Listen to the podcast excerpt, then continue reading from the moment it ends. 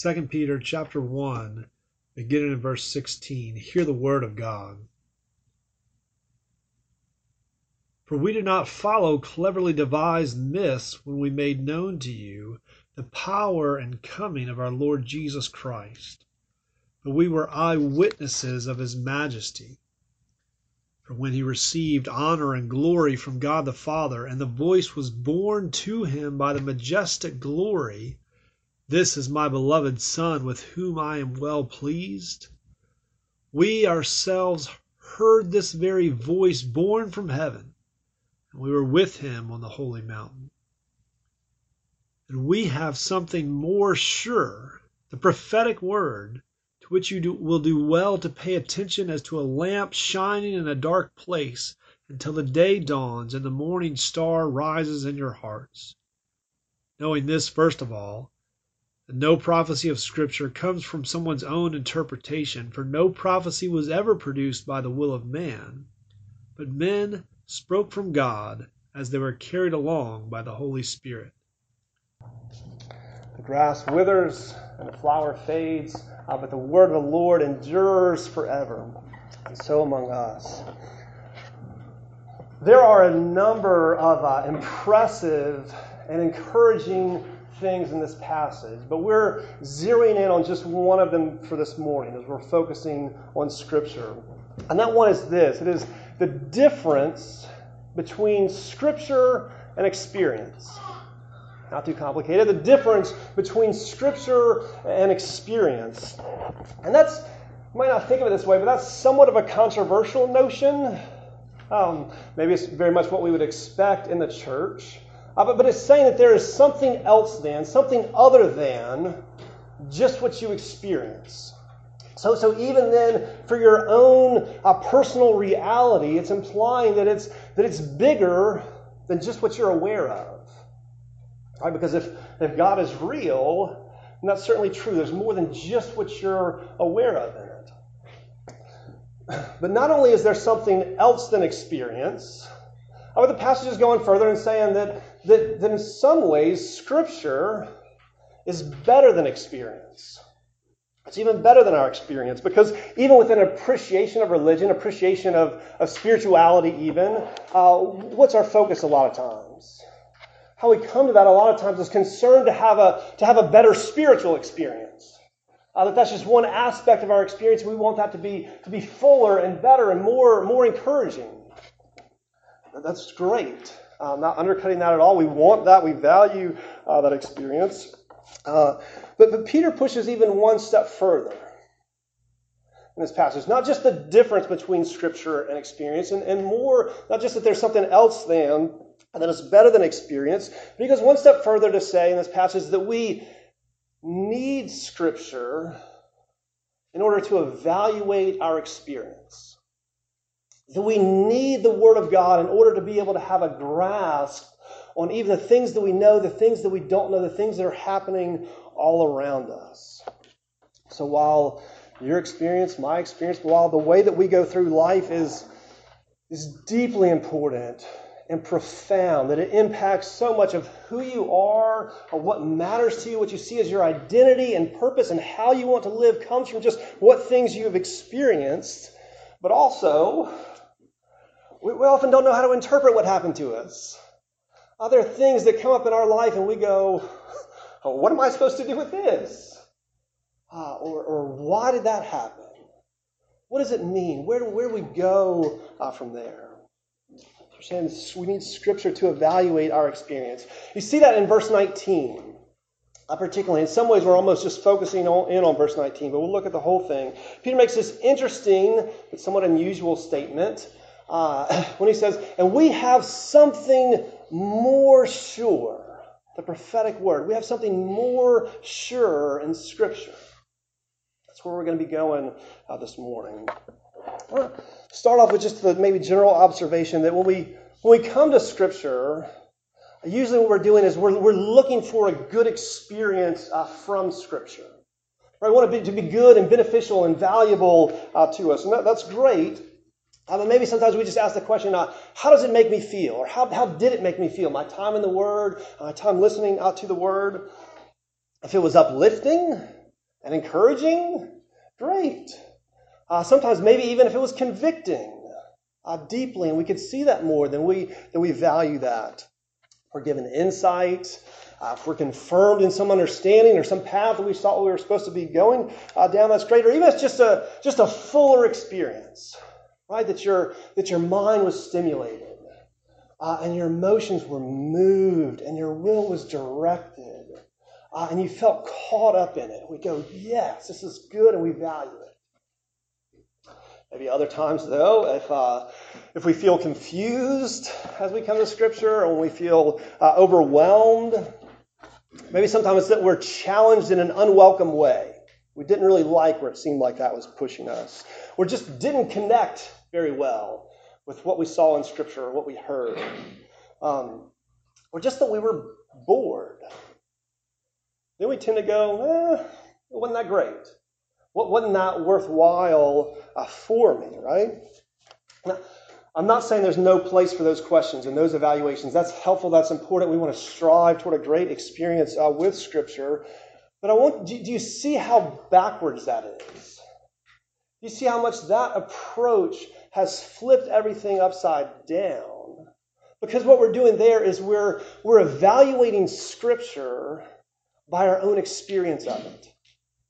We're evaluating the worth and the value of Scripture by just what did it do for me, or what did it do for me in this moment. And here in 2 Peter, as we hear the rationality that the rationale that, that Peter describes, uh, it's, it's the reverse. It's the opposite of that. Instead of wanting just coming and wanting Scripture to give us a good experience, uh, we should instead be going to Scripture to understand our experience, uh, to direct our life uh, forward. We should be instead uh, submitting our experience to God, uh, to His Word, to learn how to respond. So we're going to look at uh, two sides of it through this passage. But just to be asking that as we approach this, we hear the way that Peter talks. Do you see the difference? You see the difference between Scripture and experience? What do you do with that difference? How does it affect you? So, first of all, the, the eyewitness experience. verse 16, as, as Peter goes on, what he's doing is he's talking to them about his, his experience, right? He's telling about something that happened to in his life. Uh, he is saying that he was an eyewitness. We were eyewitnesses of his majesty. Uh, what Peter is doing here, and this is near the end of his life, uh, he is drawing us back and reminding us to one of the absolutely most amazing experiences of his life. I'll go a little bit further than that. I would say it has to be one of the absolutely most amazing experiences in all of history. If I could have been a, if I could be a proverbial fly on the wall and just observe some moment in history, there's a lot of things that might come to mind, uh, but, but this would be one of those. Uh, he's talking about what we uh, describe as the transfiguration. You can read about it if you want. You can turn there because we'll mention several things from it. It's in Matthew 17, it's in Mark 9, it's in, it's in Luke 9. Uh, when Peter, James, and John were with Jesus, just the three of them, and they went up on a high mountain. And then, as the passage of Scripture records it for us, uh, Jesus was transfigured before them. Uh, he changed. Uh, Matthew uh, 17 uh, says that his face shone like the sun. Right? we're in Florida. We know what the bright sun is like. You can't. Jesus is there with them, and now his face is shining bright like the sun. His clothes become dazzling white, white like light. That's how it describes it. Uh, and they are overwhelmed. It's amazing is as close as you could get to uh, what people sometimes call the beatific vision, right? Here, they had a foretaste of the future glory of Jesus, the glory that Jesus will have when he returns and makes all things uh, right, and we will see him in the fullness of his glory. Uh, there, before he had died, before he was resurrected, they got a glimpse at that. A window into Jesus' divine glory, into, into the fullness of his resurrected and exalted glory just a moment on the mountain. They were there and they saw it. And Peter's telling us about it. their own eyes, with their own ears. Uh, he, he's reminded us of this experience that here near the end of his life still uh, stays with him uh, in tight focus because it stands out as making the reality of the gospel uh, so clear of who Jesus is, of how we should follow him, of the future hope that he leads us to. It's an absolutely amazing experience. As Peter talks about it, he wants us to understand that it is absolutely reliable, right? Uh, uh, uh, though it was an extreme experience and not one that fits into daily life of what you would ever expect to happen, and he didn't have any category of what to do with it when it happened, he's still saying, This is real. Guys, this happened. We were there. I saw with my own eyes, I heard it uh, with my own ears. That's his, his very purpose in bringing it up, right? In the way that he says in this passage. like, guys, we didn't make this thing up. Uh, this wasn't this wasn't fake news. This wasn't just uh, slanted at an angle to kind of get people to believe certain things about Jesus. I say it wasn't cleverly devised myths. It wasn't oh here's a great story we could come up with. He says you can believe it because it happened. We were there. We saw it. We heard it. It was verifiable. There's three of us there experiencing it. As reliable, you can depend on it.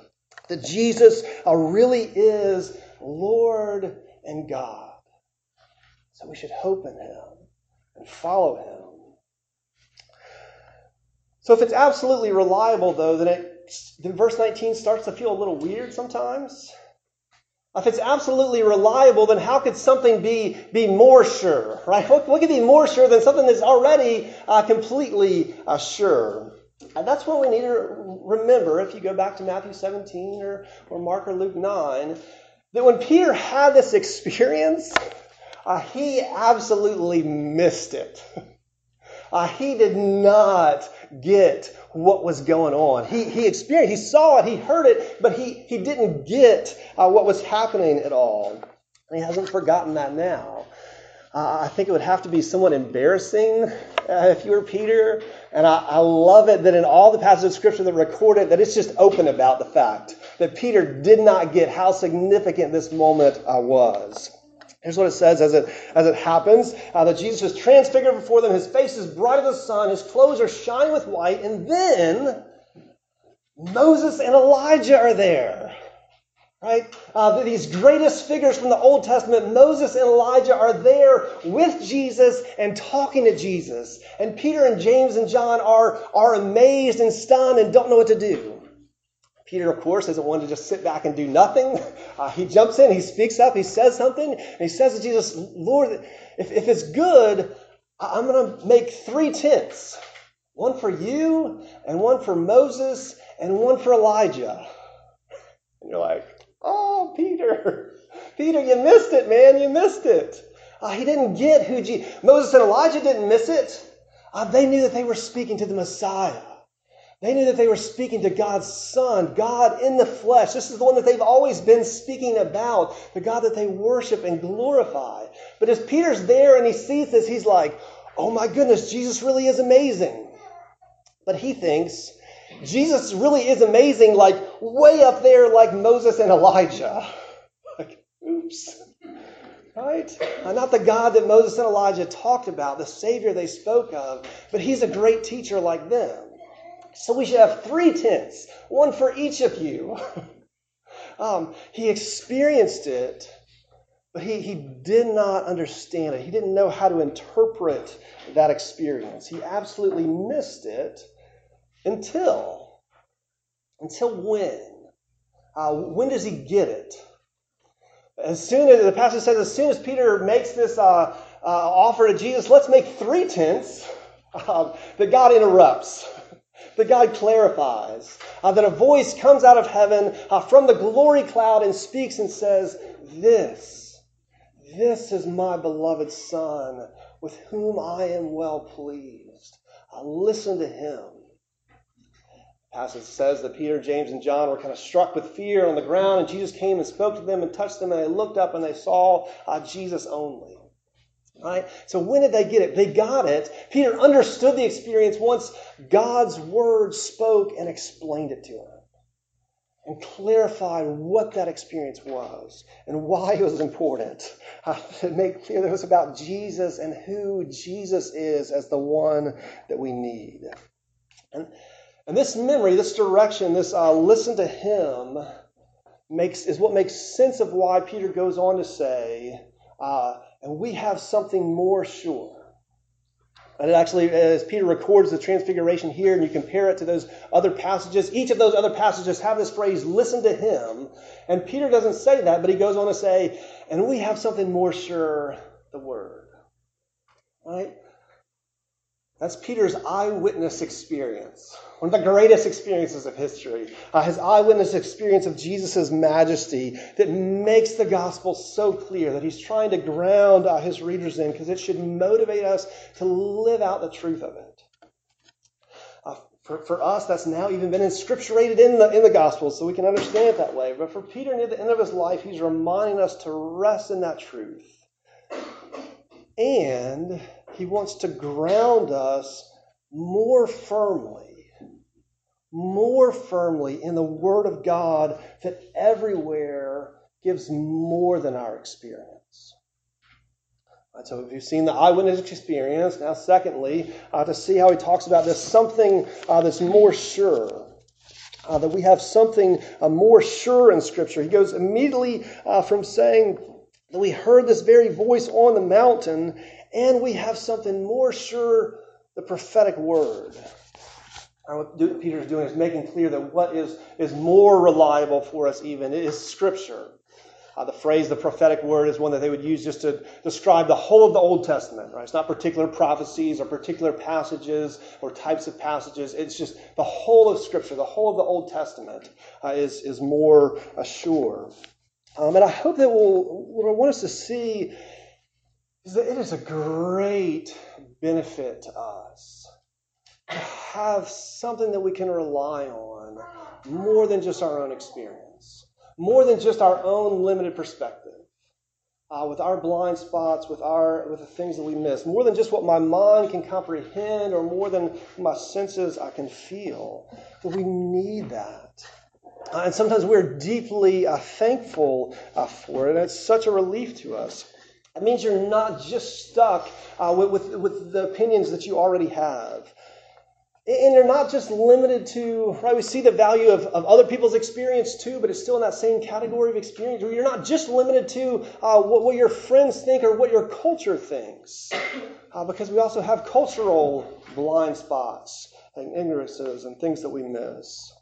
And so we need to see that there's something more and what that gives us. Now, I do need to pause and say, as we're talking about verse 19 in particular, uh, that the translation of verse 19 is maybe less clear. Hopefully, you haven't already been confused. Uh, but your Bible may well translate it differently than how I read it. I read it as, uh, um, and we have something more sure, the prophetic word. Some translations will put it differently than that. Uh, in fact, the ESV, when it first came out, it translated this way, and, now a few years later, they've changed the translation, and, uh, and it says, uh, We have the prophetic word more fully confirmed. And the idea is just this there's a little bit of ambiguity in the Greek. It leans more out of the way that I've been talking about it. But you could read it either way. Uh, and the idea is they're concerned of surely Peter isn't saying that the transfiguration is less reliable. Uh, and you can translate in such a way where, okay, if this really happened, then that is confirming how true Scripture is as the fulfillment of it.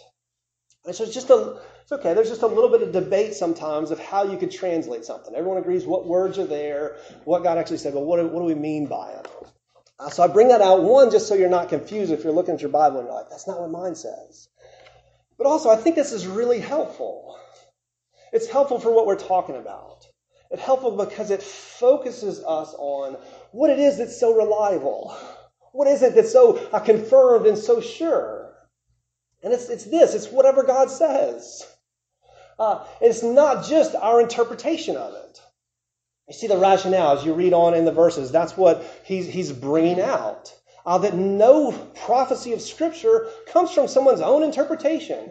It's not like God gave the prophets an experience or an experience of a message uh, from Him or a vision, and then their job is to say, okay, that was amazing. How do I communicate what that was about? Uh, if God did that, then we would have Matthew 17 or Mark 9 would communicate Jesus was really great like Moses and Elijah. Uh, and it would miss it. Right? It's not just that they're saying, what, how do I interpret what this is? But it's saying it actually comes from God Himself. Uh, the very message, the very record of it, is authored by God through those human authors. It's as if they were carried along uh, by the Holy Spirit. So there are times when we wonder about what is the interpretation of various passages of Scripture or how do you translate things, and that's okay.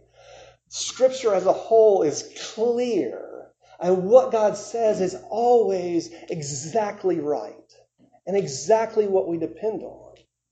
And what this means is you can't just, when someone just says, here's my opinion and scripture supports me, well, does, does it or doesn't it? Or just, I'm going to launch in this opinion and throw these, this uh, verse out of context as if now my opinion has greater weight, or you should definitely believe it. The question is, what's God actually said? What we depend on is what God has said. Just make it simple, clear if you're not following all those things, right? Scripture is greater than experience. Why? Uh, because God is greater than we are. So, what comes from God is greater than what comes from us. And we need to depend on what comes from God. In the same way that we need to depend on what comes from God in salvation and through His Son, so as we come uh, to the Word. He says to pay attention to it because it's, it's what actually gives light to the dark places. It's what actually gives light to our experiences It's kind of fun. I was going over the sermon uh, last night around 9 o'clock and uh, in Tallahassee. This just feels like it happens more and more now, but the power went out. Um, power went out at 9 o'clock and it was very dark. so we're, we're scrambling around our house trying to find uh, what lights actually have batteries in them. And the girls are having fun lighting some of the candles and putting the candles out uh, because you can't function and still go around what you need to do if you don't have light in it. That's what's true for our life. We don't know how to function and go about it unless we have uh, the light of God's Word evaluating our experience, showing us what's there. I'll give you a hard example. Uh, because I think after all the hearings this week, uh, everyone has um, has assault on their minds and the trauma and the difficulty of experiences that go along with that. Uh, and far too many people have experienced those uh, that, that kind of trauma as well. And, and for those who, who have gone through it, um, so some of the counseling books I've, I've, I've, read talk about this, that sometimes there's this question that goes along with it. When you're saying, what, what, what happened to me? That you also say, why did that happen to me? And then it easily starts to turn toward, what's wrong with me that that happened to me? Ah, why? Did, did I deserve it? Did I do something that, that, should I be treated like that? Is that what my worth really is? Right? And we all want to say, no. No, exactly. That's someone else doing something to you. There's the wrong. But it can still feel that way. And it is so helpful when Scripture can speak truth in that situation and every other situation to say, here's God's perspective on these things that God sees all things and He calls out those who are wrong. He's not blind to it, He's not letting it go. This is not just the way that the world is supposed to work, but God is a just judge who is going to bring that judgment. And you can go and you can read Psalms like Psalm 10, uh, where it calls that out, and the psalmist is saying, God, break the arm of the evildoer. Uh, that God is a God who cares for those who are hurt and have been oppressed. God is a God who condemns uh, the selfishly uh, powerful. Or if you start worrying about the other side of it and, and, the, and the Supreme Court, whether that's hope for the Supreme Court or fear for the Supreme Court, it is so good to come back to Scripture and say the Supreme Judge is Jesus. And he's fully righteous. And he sees all things. And he is compassionate and understands all things. And he will deal with all things and make them right. And that's where we can rest it's great to have something more than our feelings, to have light that shines into a dark place that we can uh, bring hope from. Uh, when, you're, when you're feeling guilty, uh, and if you've brought those things to God, if we come, we see the way that we're off, but sometimes it can feel like, I've got to get this right first. I've got to fix these things before I can come to God. Or I don't know if God wants me anymore. When I see how bad the things I've, done. But have scripture that says, There's therefore now no condemnation for those who are in Christ Jesus. And the light comes in and a window of fresh air that you can look at things differently than just what you feel and we're, we're overwhelmed by fear and worry and anxiety, uh, to be reminded that Scripture says we did not receive a spirit of fear, but a spirit of power and of love and of self control that's working and moving within us. Uh, when we don't know what's coming or which way to go or how to tackle it, to still hear Psalm 23 saying, The Lord is my shepherd, I have no lack. He, he's leading me or, or when we feel kind of uh, proud and, and start to become a little bit arrogant, uh, to hear Scripture saying that God opposes the proud, uh, but that God gives grace to the humble. Uh, when we start to feel hopeless, depressed, or worthless and not valuable, to hear that we're made in God's image.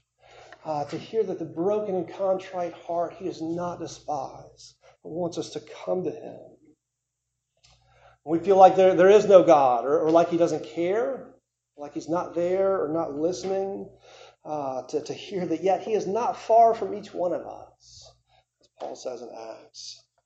Uh, when we feel like death is all that there is.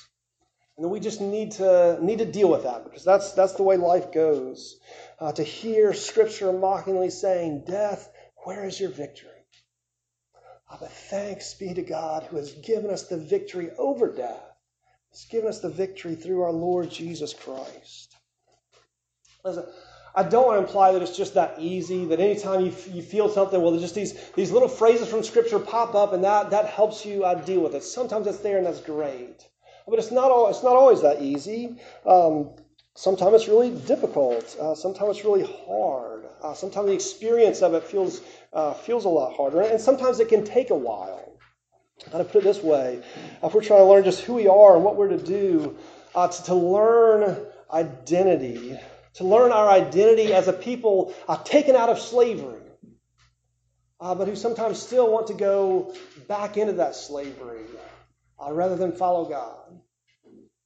Takes a little bit to get there. But the more you read the Pentateuch, the more you keep reading Exodus and, and Leviticus and Numbers and Deuteronomy, you go, ah. This is part of my identity. Redeemed people of God, but I need to keep leaning on His promises that are leading me forward. We're realizing how much uh, we struggle to live out those promises, how, how much we struggle to live out the victory that God has already given uh, to us, how we struggle to live out that victory over sin and over injustice and over oppression, and how much help we need in that. But the more you read Joshua, and the more you read Judges and the cycle of struggles that God's people go through in that, you realize this is my story. This is the help I need. Not just my own perspective, but God providing a Messiah that would lead me through it. When we think about the mission of what God's people are, are called uh, to, uh, how God is creating a new society uh, that's not just uh, one, one culture or one race or one economic class or, or one gender or, or, certain priorities within all those things, but one new people grounded together with an identity in Christ and moving us forward in that and how he calls us to, to live that out. And while it feels like all kind of things get in the way of it, that actually, well, because God is working, all those things that feel like they get in the way of it never slow down the growth of the kingdom of Christ. Because he's working through all those things. And it doesn't always feel that way. It often doesn't feel that way. It feels the opposite of that. But the more you're in Acts, the more you read the, uh, the scripture and read Acts and read the New Testament epistles, the more you see it where you have the light of that truth made known to us. Listen, maybe, maybe Scripture doesn't seem more sure to you when you read it. I understand that. Uh, but continue to come to it. Test it out. This is what it's saying about itself. Find out whether, whether it's true. This is how He's given it for us, not just for our experience in the moment, but to continue to inquire more until the light comes on. Until the day dawns and the morning star rises uh, in your heart. God doesn't leave us to interpret the world ourselves. Uh, he, he interprets it for us. And he centers us on his Son who has done all for us. He has given us his word to guide us through a living in his world, living well in his world. There's something more sure, and it's Scripture. So we kind of learn not just to trust our answer to that question, uh, how does it make me feel? Right? Because uh, you know what makes me feel good? Uh, sh- sugar. I really like sugar. My sweet tea is super sweet. Uh, I love ice cream. Ice cream are great. We went to Donut Kingdom the other day. Donuts are amazing. They make me feel good when I and I always want to get like the donut holes and the dozen donuts, but I try not to do that. Uh, fatty foods try to make, can make you feel great, but they're not necessarily healthy. Um, I hear heroin makes people feel really good. Right? Cocaine can be an amazing experience. Uh, morphine makes you want more and more. Uh, compliments feel really good. Winning. Man, we like to win. Feels good when we can experience uh, that. Uh, so does being right. Not that the truth of it doesn't necessarily feel as good as just as just feeling like we're, we're right.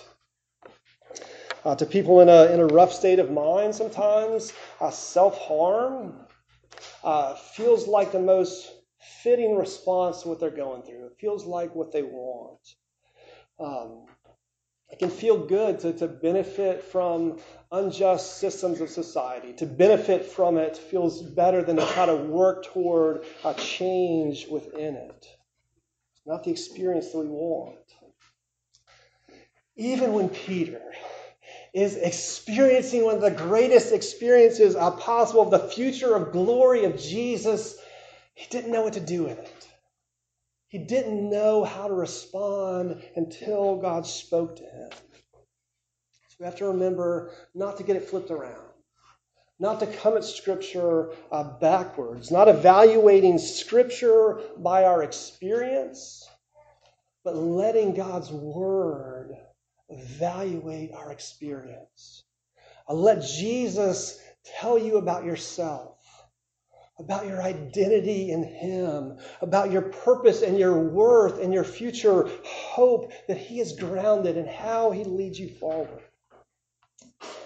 It is an inestimable privilege to us uh, to have this book, to be able to open it up and to read it, to have words outside our own experience that speaks into all of our experience to have word from God Himself about all that we need. To have a word from God Himself who showed the glory of Jesus, His Son, and says, This is my beloved Son. Listen to Him. Listen to Him.